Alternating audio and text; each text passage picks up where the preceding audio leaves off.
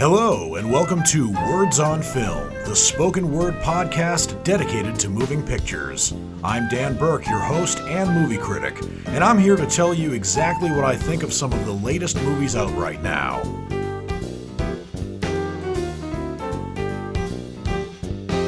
For this show, I have three brand new movies to review for you.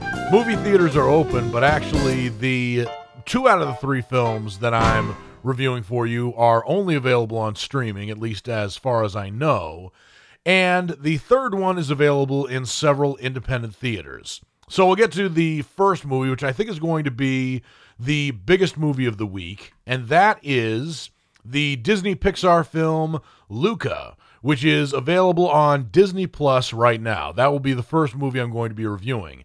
It is a brand new animated feature directed by Enrico Casarosa in his feature length directorial debut. Now, Enrique Casarosa has actually already been nominated for one Oscar for having directed a movie called La Luna, which is a short film that came out in 2011.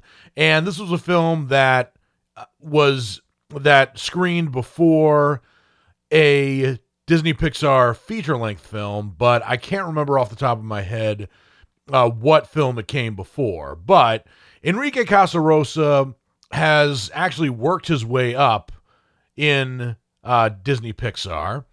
He has been in the art department and has worked on such films, not necessarily uh, Disney Pixar films. He's worked on Ice Age. He's worked on Robots from 2005. His first Disney Pixar film where he worked as a storyboard artist was Ratatouille. And then he worked his way up to the movie Up from 2009. And he also was the story artist for Coco. Lu- uh, Luca, which is the movie I'm about to uh, tell you um, what I think of, is set on the Italian Riviera, uh, circa 1963, where an unlikely but strong friendship grows between a human being and a sea monster disguised as a human. It's actually uh, two sea monsters that are disguised as humans. And this is an original story which director Enrico Casarosa came up with. And it also involved collaborations between uh, Jesse Andrews and Mike Jones, both of whom wrote the screenplay, and Simon Stevenson, just to say.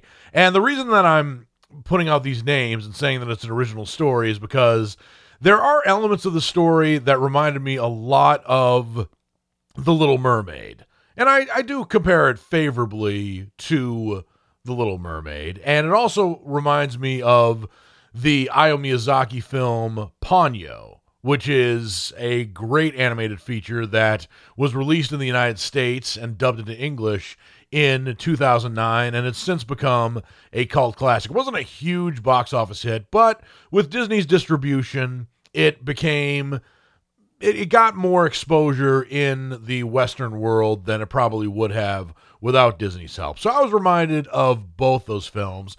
Uh, but I'm not going to say Luca is a ripoff of The Little Mermaid. It just has enough in common with the film. But Luca is the sea creature, and he's voiced by Jacob Tremblay, who is still a young kid. I, I don't think he's even 18 yet.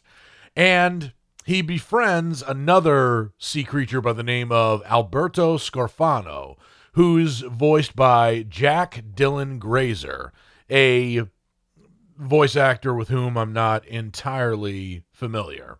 But Luca lives under the sea with his mother, Daniela, who's voiced by Maya Rudolph, who has been voicing a lot of animated characters recently, and his father, Lorenzo, who's voiced by uh, Jim Gaffigan. And there are a number of voice actors here. Surprisingly, there aren't too many that are of Italian descent but there are some, but they are in supporting roles. But as I was watching this, I was thinking it, there's nothing wrong with, in this case, actors who are American or who are not of Italian descent who are voicing these Italian characters. But in the same way I felt when I watched Coco, I thought to myself, I would love to see this film dubbed into Italian if it hasn't been dubbed there already. I know with Disney Plus you can you can change the language settings and I have not seen Coco in Spanish yet, although I do know that Coco has been released in Mexican Spanish in other countries as well as on DVD and Blu ray. And I think Luca's going to be the same kind of deal here. But anyway, Luca and Alberto befriend each other at first under the sea, and they share a bond in that they like to collect things that people who have been on boats have uh, dropped below, um, dropped into the sea accidentally. Kind of like the Little Mermaid, just saying.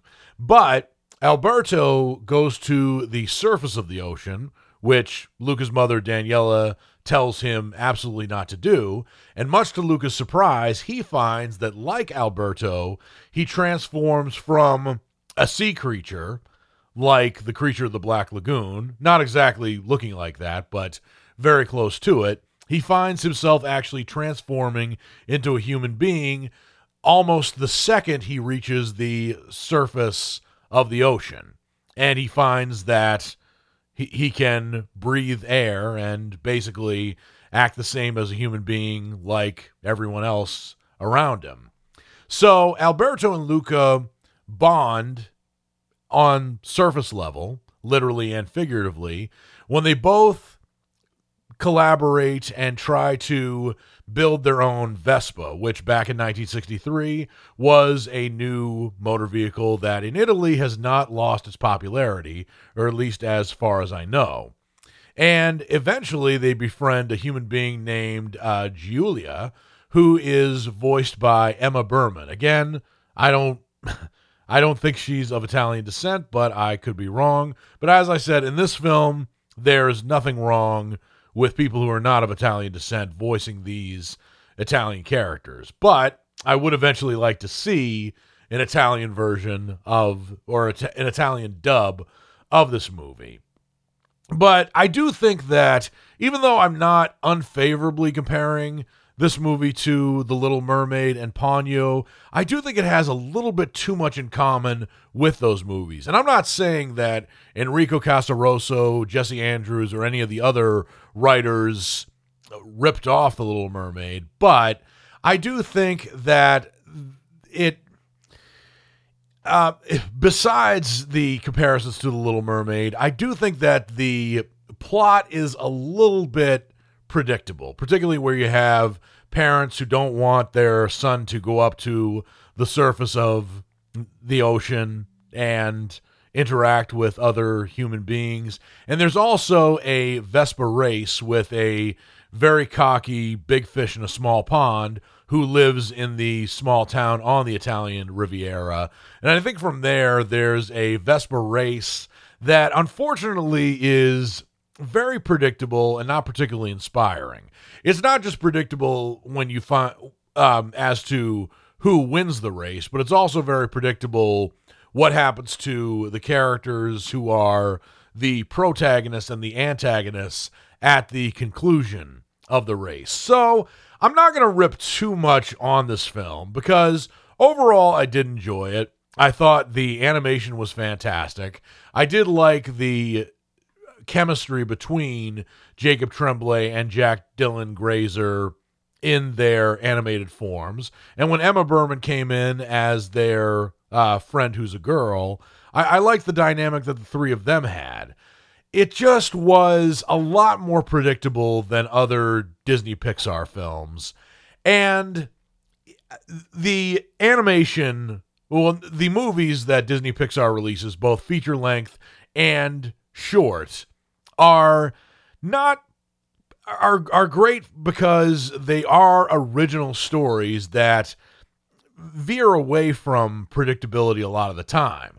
I would say that Luca is a good Disney Pixar film, but I wouldn't say it's great. It's not a home run movie the same way that all the Toy Story films were, or WALL-E, or several other uh, Disney Pixar films would be, particularly Soul, the the Disney Pixar film that came out before Luca. I wouldn't call Luca home run, but if we're talking baseball terms, I would probably call it a, a solid base hit.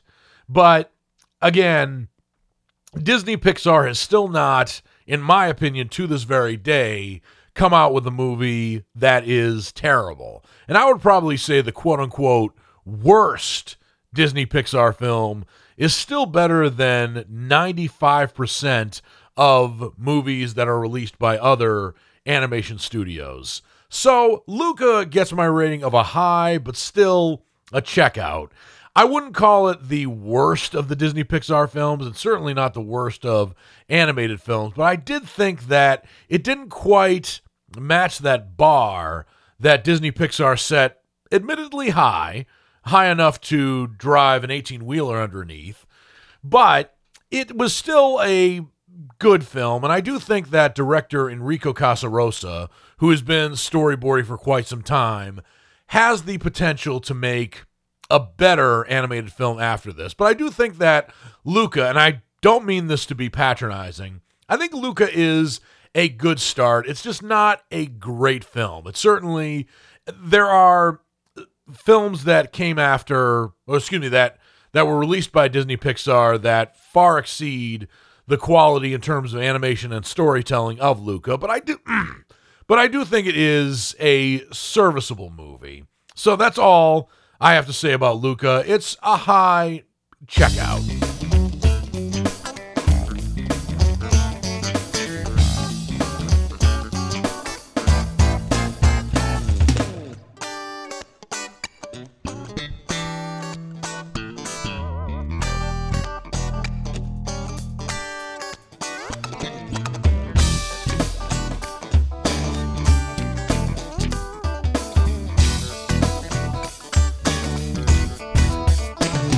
Back to Words on Film, the spoken word show dedicated to moving pictures. I am your host and movie critic, Dan Burke.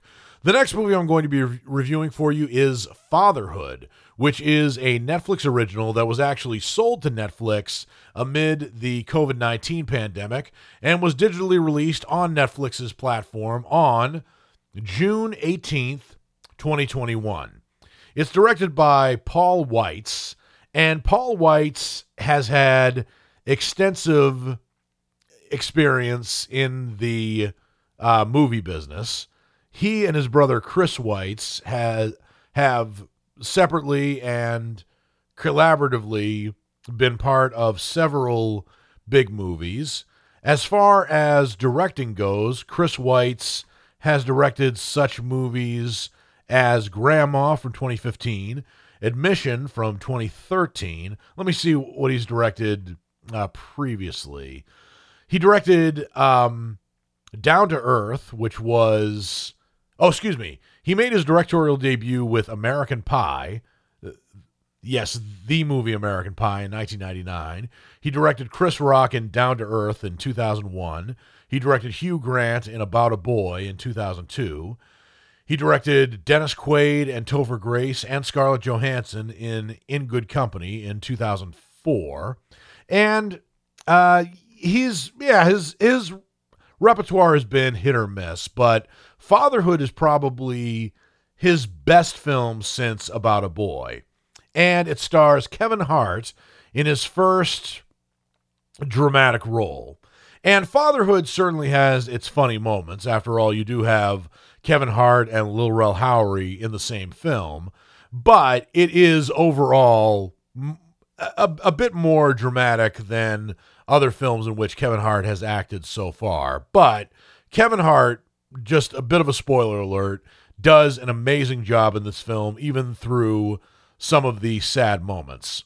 So, this movie, Fatherhood, not to be confused with the 1993 movie starring Patrick Swayze, is about a father who brings up his baby girl as a single dad after the unexpected death of his wife, who died a day after their daughter's birth.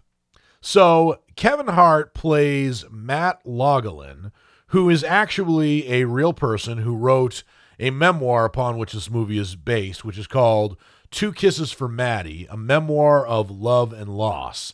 And as I was watching this film, I didn't think, but before I found out that it was based on a memoir, that it could that it was a true story, although I was watching this film thinking that it it didn't feel formulaic. It felt like a film that was very true to life. And the fact that it's based on a memoir does not take away from the effect that this movie has, especially if you've been if you've had a loss or a close loss in your family. I haven't had a loss in my immediate family yet, but I have had losses in my extended family that have had a reverberating effect.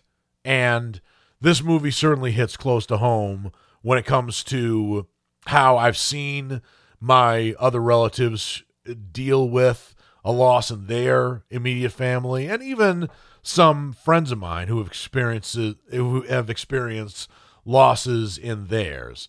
And there are several uh, poignant moments between Kevin Hart and just about everyone else who acts in this film, particularly um, Kevin Hart's character's relationship with his in-laws, i.e., the the parents who lost their daughter unexpectedly. There is um, his mother-in-law Marion, who's played by Alfre Woodard, and his father-in-law Mike, who's played by Frankie Faison. And even though the actress Deborah Ayorinde, who plays Kevin Hart's first wife, uh, Liz Logelin, does not um, isn't in this movie for very long, she certainly leaves an impact. And also, the movie jumps five years ahead, where Kevin Hart is still a a struggling parent, but he's raising a very good daughter in Maddie, who's played in her six year old form by an actress who I don't believe has had any prior screen time. Her name is Melody Hurd. And Kevin Hart and Melody Hurd have such great chemistry together. It is really sweet. And also, there are some great supporting performances in this movie. I, I mentioned Alfre Woodard and Frankie Faison, who are usually great even when they're in bad movies, but his best friends and coworkers are played by Lil Rel Howery and Anthony Carrigan and they're great in their roles. I also really liked the relationship between Kevin Hart and his boss, Howard, who's played by Paul Reiser. And Paul Reiser plays probably a boss of the 21st century who understands that complications arise and wants to be sympathetic, but also has a business to run. And there are several funny scenes, but there are also scenes where you really feel for both Kevin Hart and Melody Hurd in their respective situations, including when Kevin Hart begins to date again and meets another woman whose name is also Liz, but whose nickname is Swan. And because she has the same name as Kevin Hart's uh, deceased wife, he begins to call her Swan a lot more.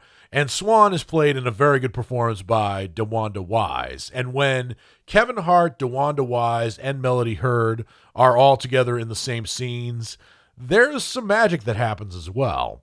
And I really can't say enough great things about this film.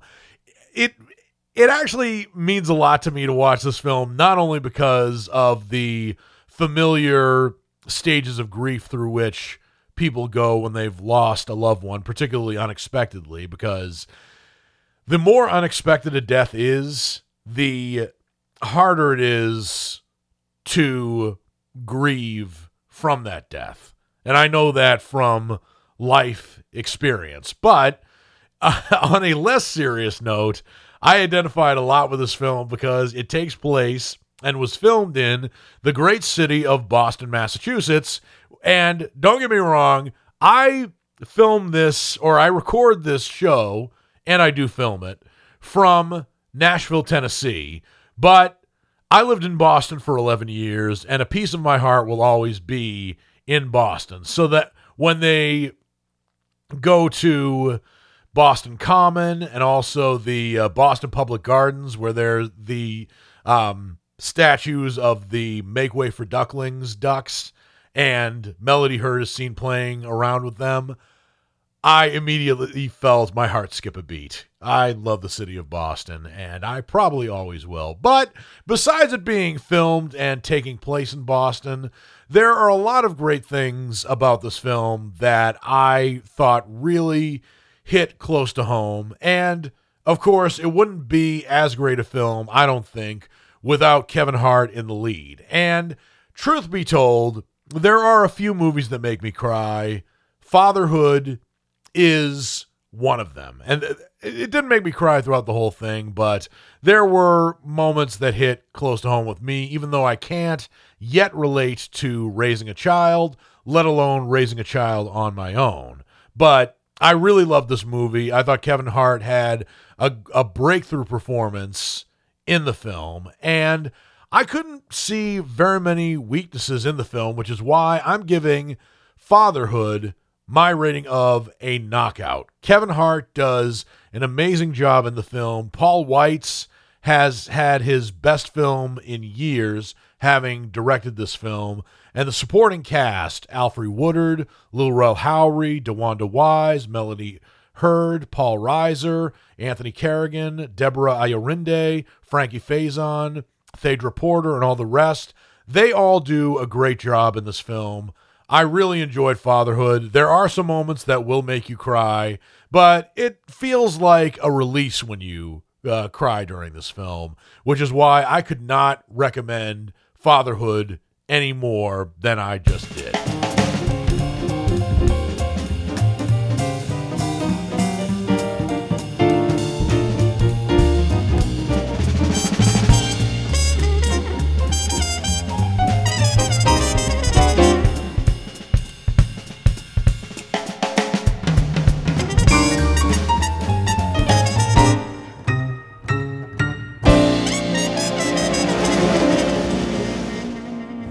Welcome back to Words on Film, the spoken word show dedicated to moving pictures. I am your host and movie critic, Dan Burke. The next movie I'm going to be reviewing for you is a film that is in theaters now, and it's called The Sparks Brothers. And this is a musical odyssey through five weird and wonderful decades with Ron and Russell Mael celebrating the inspiring legacy of Sparks. So the documentary is called The Sparks Brothers, but the band that Ron and Russell Mael are still um, part of to this day is called Sparks.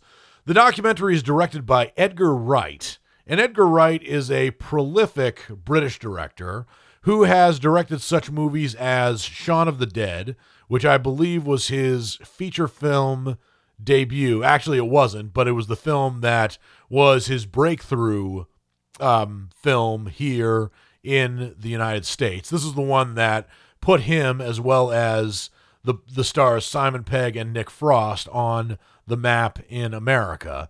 His feature film debut was actually A Fistful of Fingers, which I have not seen. But he followed Shaun of the Dead in 2004 with Hot Fuzz, also starring Simon Pegg and Nick Frost in 2007. He also contributed the fake trailer Don't, for the Quentin Tarantino Robert Rodriguez collaboration Grindhouse, which was a box office failure, but was a better film than the box office gave it credit for being. Speaking of box office failures, Simon, excuse me, Edgar Wright also directed Scott Pilgrim versus the World, which was a box office failure when it came out, but I think it's one of those movies that in the 11 years since it's come out has been a, a bit more of a cult favorite. I know I certainly liked it. He also directed The World's End, recollaborating with Simon Pegg and Nick Frost. And the last movie he directed before the documentary The Sparks Brothers was Baby Driver, which was a surprise hit and a very good uh, chase film. But The Sparks Brothers from what I can see of Edgar Wright's filmography, is his first documentary, but wow, what a documentary. As you might expect, Ron and Russell Mael are interviewed for this documentary, but you also have a plethora of musicians and artists, as well as actors, who are interviewed and are gushing about how long they've been a fan of Sparks. The only reason I feel bad about all these people gushing about Sparks is that I actually have to confess I could pretend to be a hipster and say that I have been a fan of Sparks before they were cool. I'm not going to make that um, claim because, truth be told, I have never heard of Sparks before this movie came out. But when I was watching this documentary, I was ta- I was listening to how Beck, Mike Myers, Fred Armisen, Weird Al Yankovic, Nick Rhodes, Flea from the Red Hot Chili Peppers, Todd Rundgren, and Patton Oswalt, just to name a few, were talking about how great the band Sparks was, not just their music, but also their music videos. And I've been thinking to myself, I know a lot about popular music from several decades. I used to host a show, a music show, when I was in college where I played a lot of underground music. How the hell did Sparks never come on my radar? But if there's one good thing about this documentary, it has probably made me a fan of Sparks. And Edgar Wright, as a documentary uh, director, actually keeps it pretty basic. The interviews, all of them are shot in black and white, and the concert footage, as well as the music videos, are given to you in their respective color glory. But I was actually really um, taken aback by how um, inventive and creative Sparks is as a band, which makes me wonder again, and forgive me for saying this too much, how did I not hear about these guys? So, a little bit of background about Sparks. Of course, they are a rock and pop duo, which um, brothers Ron and Russell Mael formed in 1967. Yeah, they've been around for that long, and they're still together to this day.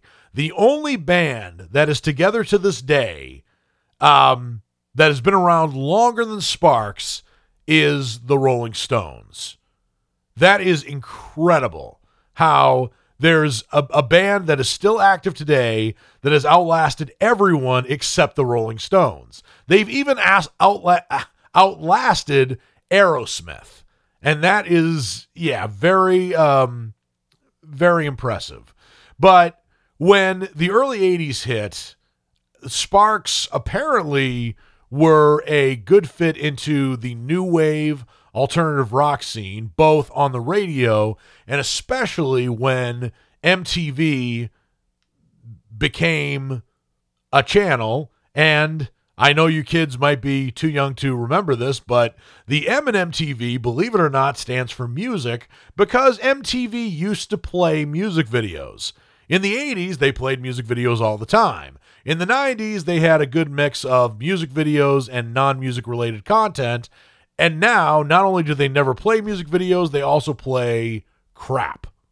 There aren't any good animated shows. It's just whenever I turn on MTV right now, it's just a ridiculousness marathon.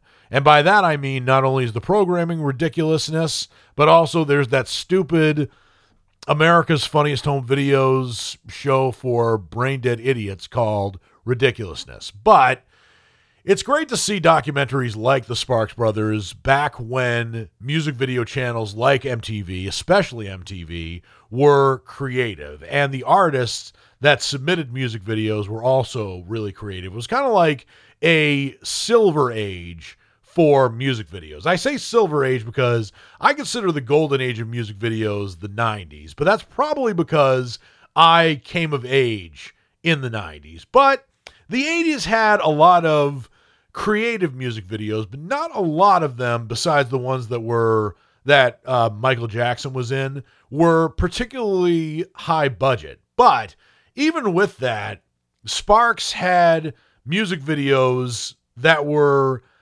very, um, shall we say, appealing because of the fact that they just ran with a low budget and were still very creative despite their limited means. And that is truly the sign of a great artist. And actually, I didn't realize how influential uh, Sparks was to other artists. For instance, um, the Sparks, the the the brothers Mael, grew up in, absorbing the music of the '60s, particularly the Beatles and the the British bands of the early to mid 60s. But there was one music video that Paul McCartney made with his band Wing, which was called um, I'm Coming Up.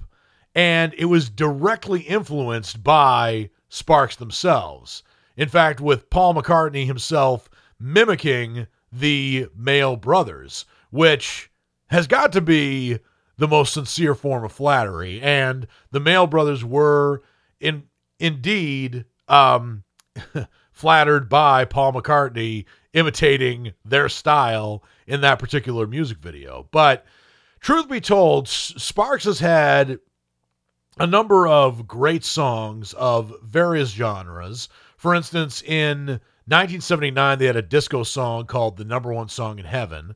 But then they, when they transitioned to synth pop and new wave with songs like When I'm With You, I Predict, Cool Places, and When Do I Get to Sing My Way, just to name a few of the songs. Actually, the latter song, When Do I Get to Sing My Way, was their comeback song in 1994. But either way, I don't think there were really any bad songs among the bunch of them. And as you might expect, Sparks, like every popular band, have have had ebbs and flows when it's come to their popularity. For instance, in the late 80s, their popularity began to wane because alternative rock became heavier and angrier. And that's actually the kind of alternative rock that I still miss. The kind by the Red Hot Chili Peppers and Nirvana and several other bands I won't get into right now because I don't want to be too much of um, a nostalgic um, digression. But it's it's great to see some of the things they were doing while they were in their slow period. Like, for instance, they were actually collaborating with Tim Burton to adapt a manga novel into a movie. And ultimately, they didn't, uh, the movie with which they were collaborating with Tim Burton didn't come into fruition. They didn't say they had a falling out with Tim Burton or anything, but it made me wonder when I think about some of the films that Tim Burton was going to do and he was in pre production, but then for some odd reason he couldn't get into production. It makes me think, it makes me want to just go to any studio, shake the shoulders of um, the vice presidents of whatever, and say, why can't you just give Tim Burton the money he needs and let him make whatever he wants? because it's this film he was uh, collaborating with with Sparks, and there was a Superman movie he was going to do in the late '90s, which starred Nicolas Cage as Superman, and it's considered the greatest movie never made. I don't know, but I'll get back to this documentary, The Sparks Brothers. What I think differentiates good documentaries from great documentaries is a bit of a blurred line. It really depends on the person. But what I consider a great documentary is not only one that utilizes narration and interviews very well to tell a compelling story, but I also want documentaries to tell me something I don't know. And in this case, it told me who Sparks was and who the Mael brothers are, not to mention how long they've been together. It told me a lot I don't know. And it makes me actually feel bad that I didn't know these guys in the first place. But it's a good thing I watched this documentary because I think I'm a fan of Sparks now, which is why this documentary, The Sparks Brothers, gets my rating of a knockout. And considering how much MTV um, propelled their careers, I'm very surprised that MTV Films did not distribute this movie themselves. But that's another topic for another time. I am glad that Edgar Wright directed this documentary as well as he did. I'm so glad to now know Ron and Russell Mael, and I'm even considering downloading one of Sparks's albums. I'll probably start from the 80s and work my way up from there.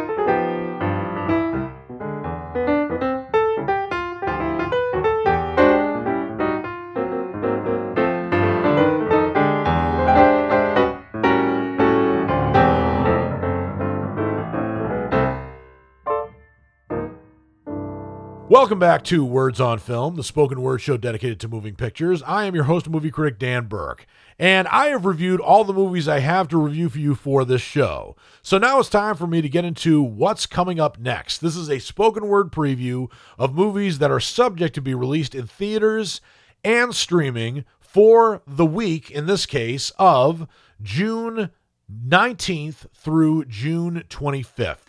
We're going to start with movies that are coming out in theaters or should be coming out in theaters that week, particularly on Friday, June 25th, 2021.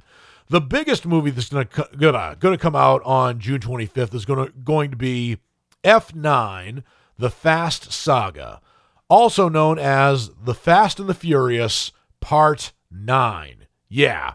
This is actually this year is the 20th anniversary of the first Fast and the Furious movie, which starred Vin Diesel, Michelle Rodriguez, Paul Walker, Ja Rule, and several other actors. Not necessarily great actors, but they, um, I, I shouldn't say most of them because Paul Walker would be in this movie if he hadn't died. Let's let's face it.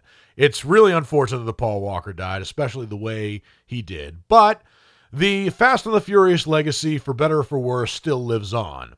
So in F9, Cypher enlists the help of Jacob, Dom's younger brother, to take revenge on Dom and his team. Truth be told, even though I am a cinephile and I host a show dedicated to movies, I actually have not seen a single Fast and the Furious movie.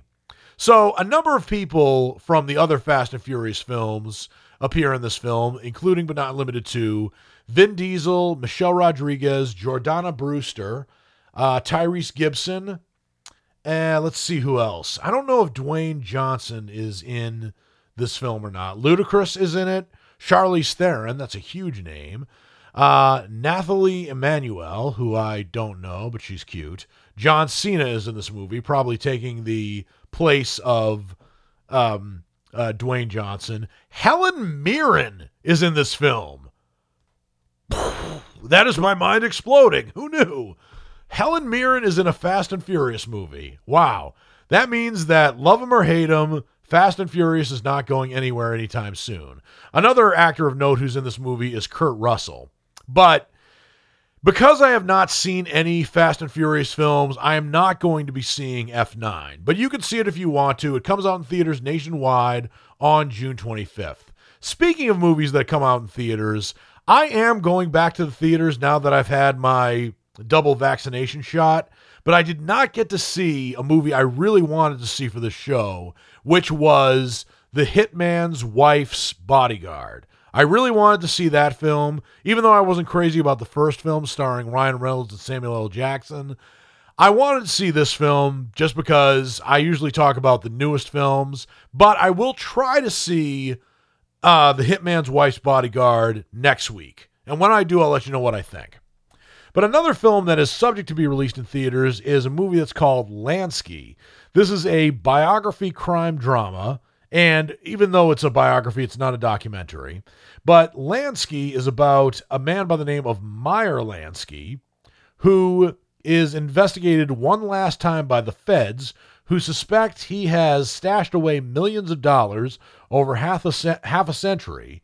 But this retired gangster spins a dizzying tale revealing the untold truth about his life as the notorious boss of Murder Inc. and the National Crime Syndicate. Already, that sounds like a hell of a documentary, but it's not a documentary. It's a movie that stars Minka Kelly, AnnaSophia Robb, David James Elliott, and Sam Worthington. So a number number of really good actors in this film. If this is coming out in the theater near me, I will see it and I'll let you know what I think on next week's show. The other movie, the last movie that's going to be released in theaters, or at least is subject to be released in theaters on June 25th, is The Ice Road. This is a new movie with Liam Neeson in it, and it also co stars Laurence Fishburne, Marcus Thomas, and Amber Midthunder. Thunder, excuse me. Um, Liam Neeson and Laurence Fishburne, I know very well. They're both Academy Award nominated actors, but Liam Neeson has been going less Schindler's List over the last couple of years and more Charles Bronson. And again, uh, I do give Liam Neeson a bit of credit for being a prolific actor uh, since the 80s, but I, I feel like he's becoming a little bit more stoic in his acting roles since he's been in the movie Taken. But he's still a big name and he's still making money, so what's wrong with that? But The Ice Road, this is a movie about a remote diamond mine that collapses in far northern Canada.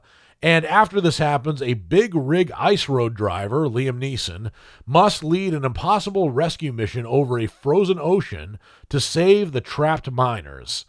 I am fascinated by Ice Road Truckers, not only because of the cable TV show that's thrilling to watch, but also the fact that that is a need that people have in the northern hemisphere of the world, particularly where it is still cold. But I would imagine that global warming is probably the biggest hurdle over which um, ice road truckers have to hurdle. But sounds like a fun film. I don't know if it's going to be good or not, but if it's out in theaters near me, I will try to see it and I will let you know what I think on next week's show.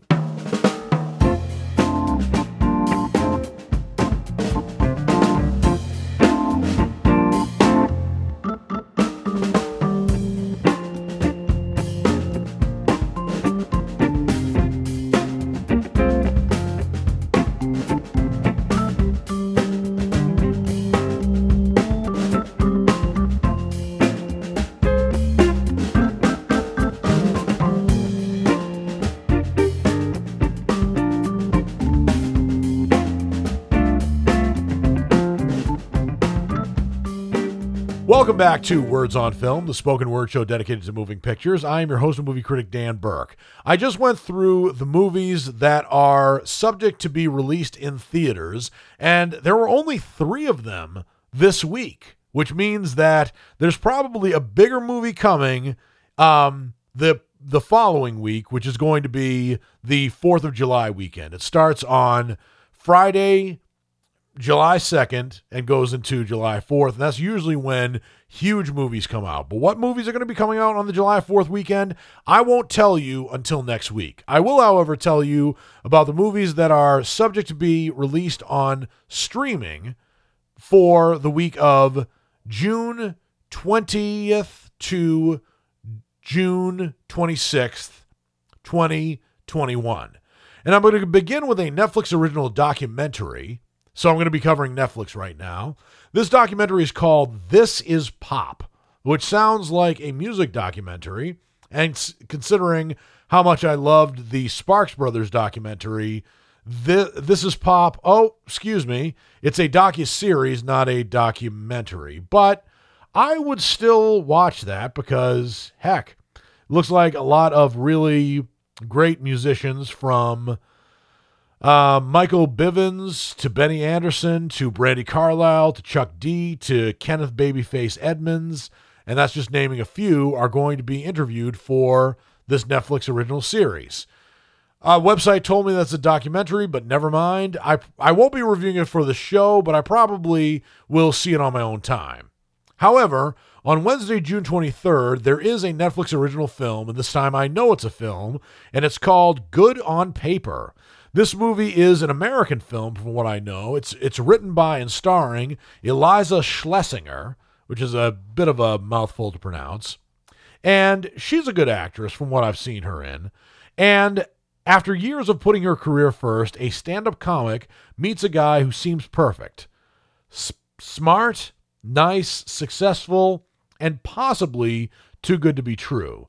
The guy in this case is played by Ryan Hansen, who sounds like a familiar actor. And yeah, this sounds like an edgy romantic comedy. It is rated R, so it's probably better than your average romantic comedy.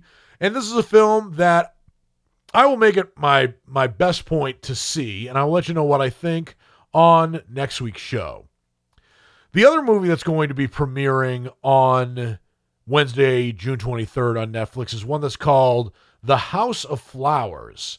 And this is called The House of Flowers, the movie. So I don't know if The House of Flowers is based on a TV show or a video game. I just don't know. I think it's based on a TV show. And The House of Flowers is a movie or La Casa de las Flores, La Película. So it's a Spanish movie, obviously. It is a movie about the De La Mora siblings who concoct a mischievous plan to break into their old family home to retrieve a hidden treasure of significant importance. And it's not telling me what kind of movie this is, if it's a comedy, if it's a drama, if it's an action film. So I can't tell you what, but it is based on a TV series called La Casa de las Flores. It's obviously Spanish, but I think maybe it's not specifically Spanish, but rather Mexican. It stars Aislinn Derbez and Andrea Chaparro. And Ais- Aislinn uh, Derbez is a Mexican actress, so this is probably a Mexican movie and a Mexican TV series. This might not be one that I review for you, but who knows? Maybe something will happen. But there's another documentary that might be a docu series that's also premiering on Wednesday, tw- June 23rd on Netflix, and it's called Murder by the Coast. Let me see what this is. This could be a docu series because I've seen several docu series on Netflix that I was promised were documentaries. This is a documentary that is um, actually of another language. Its uh, actual title is El Caso Wanakov Carabantes. Wanakov sounds like a German name. Carabantes sounds Spanish. So maybe it's a. Um, eh, well, anyway. The movie is about a teen whose name is Rocio Vanakonov, a mixture of uh, nationalities there, who in 1999, as a teenager, was murdered. His mother's ex partner, Dolores Vasquez is suspected. Did she do it? A second victim reveals the truth. This is directed by and written by, if you want to call a documentary, written by Tania Balo. But then again, it's not um, it's not presumptuous to think that somebody wrote a documentary. Somebody has to take that found footage and put it in a story form. So yeah, that that would be considered writing. Plus, you'd have to write narration. But Tania Ballo, I don't know too much about other than some of her previous films. But this is a movie I will see because I love a good murder mystery, and I will let you know what I think on next week's show. So moving on to Thursday. There are two films that are going to be premiering on Netflix. One is called The Seventh Day, which the site is not telling me is telling me is not a Netflix original. It is, however, a 2021 film. It stars Guy Pearce, great actor, as well as Vadhir Derbez and Stephen Lang. It's about a renowned exorcist who teams up with a rookie priest for his first day of training. As they plunge deeper into hell on earth, the lines between good and evil blur, and their own and their own demons emerge. So it kind of sounds like The Exorcist in terms of plot, except for the fact that the Exorcists are the central characters in this film. Who knows? I might just give this one a chance. I know that Netflix is distributing it, but it is not a Netflix original. The documentary that's going to be premiering on Thursday, June 24th, is called Sisters on Track. Let me see what this one is. Uh, it looks, it, as I said, it's a documentary, and as it's loading, it is a coming of age story about hope, belonging, and the metaphorical and literal sisterhood of young athletes Ty, Rain, and Brooke Sheppard living in New York. This sounds like and looks like a fascinating documentary. It looks like these three athletes are no older than 16, and apparently their thing is track. So I am very, very curious to see this film. And if I see it, I'm not guaranteeing that I will, but I hope to. I will let you know what I think on next week's show. So, as it turns out, there is one film that's going to be premiering on Netflix on Friday, June 25th. And it's actually one of the ones I mentioned on my spoken word preview of movies that will be released into theaters. And it turns out the only Netflix original that will be premiering on Friday, June 25th is The Ice Road, which makes me more uh, confident that I will see the film and review it for you on next week's show. So that's it for the Netflix films. Let's see what's on other podcast. Excuse me, I said podcasting platforms. Bad habit. Um, there are no new films that are going to be premiering on Amazon Prime, but there are going to be two new series. One is the uh, final series of Bosch, which stars Titus Welliver, who's a regular in uh, Ben Affleck directed films. He's a good actor. And there's also going to be a series premiere called September Mornings. And actually, now that I think about it, I told you guys that I would see the 2020 version of Pinocchio that premiered on Amazon Prime on June 11th. I haven't gotten to see that, but I'll make it a point to see that next week. I'll just consider myself a little late to the party. On Disney Plus, it looks like there are no movies that are going to be premiering on the platform. It looks like Luca is the only film that uh, premiered uh, on Disney Plus for the month of June. There may be more in July, but I don't know about those yet. Moving on to HBO Max, while I still have a few moments on HBO Max, getting down to June 25th, there is a movie that is premiering that's called Exploita Exploita, also known as My Heart Goes Bloom. Let me say that again. The um the the movie is called Explota Explota, not Exploita Exploita, and the name of the film in English is called My Heart Goes Boom, not My Heart Goes Bloom. What can I say? I make mistakes sometimes. But this is a film that is a 2020 film, but HBO is not calling it an HBO original. But I have never heard of this film. It's a documentary, and as I look it up, I will tell you what it is about. It is a movie based on the hit songs by the popular Italian singer Raffaella Carrà. And considering that I don't I don't know who Raffaella Carrà is, this might be an interesting jukebox musical. Again, I've seen some jukebox musicals that have disappointed me, particularly in film form. Moulin Rouge, I don't think is as great as everyone else says it is. Across the Universe was a huge disappointment in terms of storytelling, but I'll give this movie a chance if I am able to do so. It doesn't star any actors with whom I'm familiar, but I'll give you a rundown of the stars that are going to be in the film. Ingrid Garcia Johnson, which does not sound like an Italian name, Veronica Echegui, and Fernando Guallar. So I will uh, try to seek that one out, especially since I have HBO Max, and I'll let you know what I think on next week's show.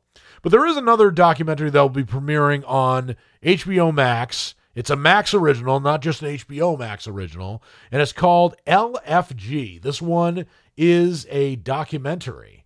Who LFG is, I could make some guesses. But I will tell you, now that I'm sure, it is a movie about the national, it's a no hold barred inside account of the U.S. women's national soccer team's ongoing fight for equal pay. This is a very hot topic these days, and rightly so. LFG, I don't know what that exactly stands for, but I'll find out when I see the documentary and review it for you next week. Well, that's all the time I have for this episode of Words on Film. I always love talking about movies, and I hope you liked what you heard. If you did, please subscribe and rate the show and leave comments if you can. I would love to get your feedback, even if it's more criticism than praise. This has been Words on Film. I'm Dan Burke, and until my next episode, I'll see you at the movies.